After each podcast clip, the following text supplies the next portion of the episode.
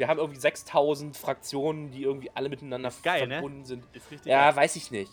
Finde ich, ja, nee, ohne Scheiß, finde ich ein bisschen complicated, muss ich ganz es ist ehrlich sagen. Jetzt stell dir mal vor, wie das Chart aussieht von Matt, von den Fraktionen. Wer mit wem und warum und Motivation und für ihn muss das noch schlimmer ja, sein. Ja, aber ganz ehrlich, wenn ich dann aber als Spieler auch so ein Chart zeichnen muss, finde ich das nicht so geil.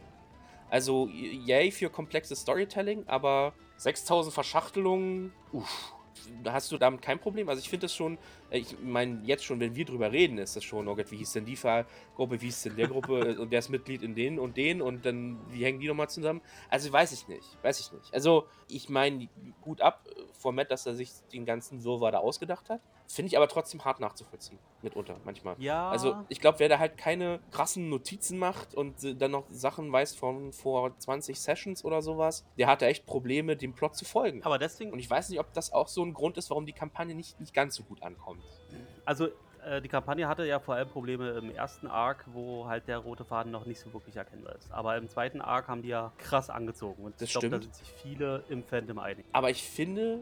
Es wird halt hart kompliziert. Es wird hart kompliziert. Und versucht das mal jemand zu erklären, der da vielleicht ein, zwei Folgen nicht mitbekommen hat oder sowas. Ach ja, jetzt gibt's noch die, die Fraktion und die Fraktion. Und die hängen alle miteinander irgendwie dann doch nicht zusammen oder doch Ey, zusammen. Es gibt oder Leute, die feiern das hart, aber ich glaube dir, dass nicht jeder da mitkommt. Und die, die da nicht so ganz mitkommen, die sind natürlich herzlich eingeladen, einem äh, Podcast wie unserem zu folgen, bei dem wir versuchen, Ordnung ins Chaos zu bringen.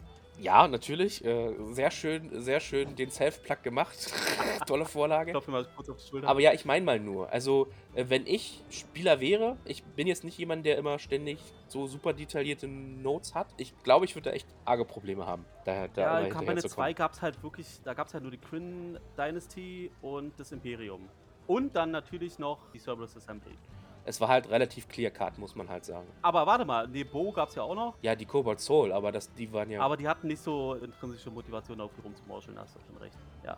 Also jeder versucht ja an Rudis zu kommen, mit, und Aira gibt's ja auch noch, der fuckt da halt mit allen rum. Der also, hat seine eigene Fraktion. Ja, genau, der ist, sein, der ist seine eigene Insel.